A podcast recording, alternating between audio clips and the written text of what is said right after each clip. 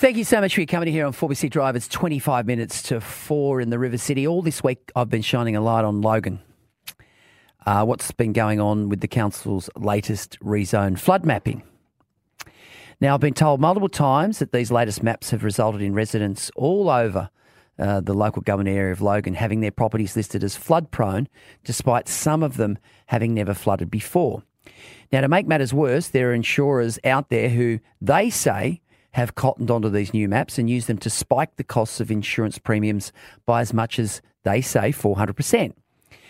So we've been digging into how this has been allowed to happen. And yesterday, Logan Councillor John Raven, who's running as a mayoral candidate in next month's local government elections, this is what he told 4BC Drive. I saw a, a, response from the Insurance Council of Australia to a reporter. They'd asked them, Hey, are you using Logan's flood mapping? And they came back and said, Logan City Council has not provided any data to the NFID, which is the National Flood Information Database. So that means they're not using our data, but they're telling people that it's because of our flood mapping. Okay, so the Insurance Council of Australia um, got in touch with us here at 4BC Drive, and obviously they want to refute some of those uh, claims. So I'm joined now by the uh, Insurance Council's General Manager of Public Affairs, Matt Jones. Uh, Matt, thank you for your time. G'day, Peter. How are you going? Good, thank you. Good. Now, I've spoken to John Raven, and you obviously just heard him, and also Division 4 candidate Joshua Lucy. Uh, both say insurers aren't using Logan Council's flood mapping data, but they're still jacking prices up. What's actually going on? Well, they're correct in that the Logan City Council flood map is not included in the National Flood Insurance Database, which is unfortunate because um, better flood mapping will improve insurance outcomes for communities at risk of flood all over the country. Um, but uh, I've done some inquiries myself with some of our members, and um, there are, for all of those insurers, they say that they take a range of sources to um, estimate the flood risk for um, properties, and the council's uh, flood map um, may not be used at all, or it might be just one of those sources. So insurers want to have the most up to date and um, detailed data that they can to estimate the risk.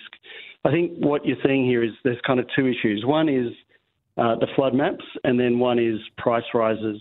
Uh, so uh, we would encourage Logan City Council to um, give its flood maps to the National Flood Insurance Database. Um, but in terms of price rises, what we're seeing, unfortunately, is rises in the cost of insurance, not just in Logan, but all around the country, and there are a few reasons for that. Um, the first, of course, is inflation, which everyone's experienced, and it's been even greater in uh, the construction and um, car parts uh, sectors.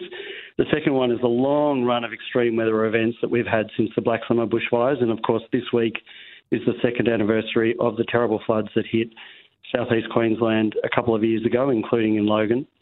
The third is the value of our assets. The things that we own are becoming more expensive, so of course the cost of insuring that goes up. And the last is um, reinsurance, which is insurance that insurers buy, which is uh, bought on the international market. And those international reinsurers are looking at Australia and saying, hey, we're seeing risk rising because of the um, greater number of extreme weather events, and we have to put up our prices. And unfortunately, that has to be passed on to customers. Matt, we're hearing uh, premiums going up as much as 400%. Um, and we know that the insurance industry made a $2 billion profit last year.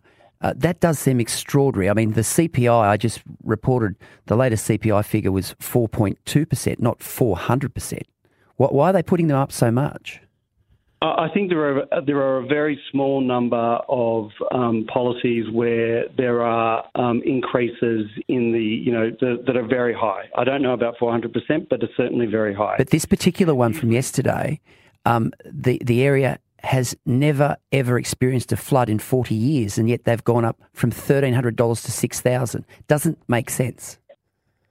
Well, I, of course, I don't know the details of that particular case, but what I would say um, is that there have been a number of consolidations of insurers where uh, insurers have uh, purchased the insurance book from banks. So banks were in the insurance game and got out after the Royal Commission a few years ago. And often in those cases, the insurers who bought those books have looked at them and said that the risk was um, underpriced. and they've had to reprice it. But what we always say is for customers to shop around.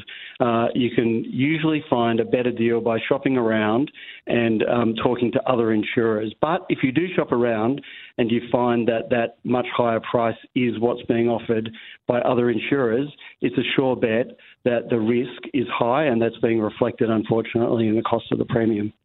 So there's an allegation, Matt, that insurance are jacking up premium prices because they've had to pay out so much in claims since the 2022 uh, flood disaster here in southeast Queensland, and they need to protect their bottom line. So, is is is that a legitimate claim? Well, of course, insurers need to remain profitable. An unprofitable insurer won't stay in business for very long. Uh, and in fact, uh, Suncorp, which is Queensland's largest insurer, just on Monday this week reported its mid-year results, and um, it had a, a, a returned about eight percent to shareholders. Uh, that's what it reported on Monday, which is actually not much more than you can get from a term deposit. So insurers are under pressure. Yes, um, profitability is improving because we haven't had as many uh, of those big extreme weather events over the last 12 months or so as we saw over the previous three years. Um, but it's still an industry under pressure, and that's why we're working closely with the government on longer term solutions to help uh, this issue for all Australians. And that means um, you know, building more infrastructure to protect communities. It means more household mitigation programs.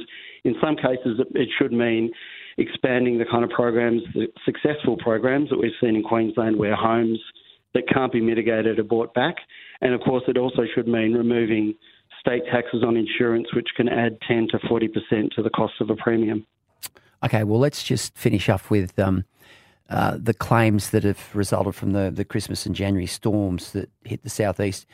Um, we know that there have been delays. Uh, are we catching up in that area? Are you hearing stories that uh, insurance companies are actually getting to them now? They are, and so after the storms of that I mentioned of two years ago, the insurers did our own uh, review of how we performed, and it was an independent review, and it um, identified about seven areas for improvement. Insurers have been working hard to um, improve those areas, and the feedback that we're getting from our members is that um, the response to customers affected by the Christmas and New Year storms has been um, much better than um, a couple of years ago. I can tell you that uh, in the Logan area, there are nearly 5,000 claims from those storms just at the end of last year uh, to the value of around $40 million. And we'll have some new figures out in the next few days, uh, which we'd be happy to pass on to your producers. Cool. All right. Matt Jones, appreciate your time. Thanks, Peter. There he is, the Insurance Council of Australia's General Manager of Public Affairs, Matt Jones. Interested in your thoughts? One double three eight eighty two. Um, I mean, I think the problem uh, for for many people when it comes to insurance is when they see those big profits being posted, two billion dollars in profit, and then they see their insurance claims going up by such a, a huge amount. And we know of at least two cases in Logan where they went up from about $1,300 to $6,000, even though both properties had never been affected or inundated by, by, by, by rainfall, by, by flooding. And I think therein lies the issue. But I appreciate Matt coming on the show and explaining where they're coming from. And uh, well, obviously, we'll keep on top of this issue.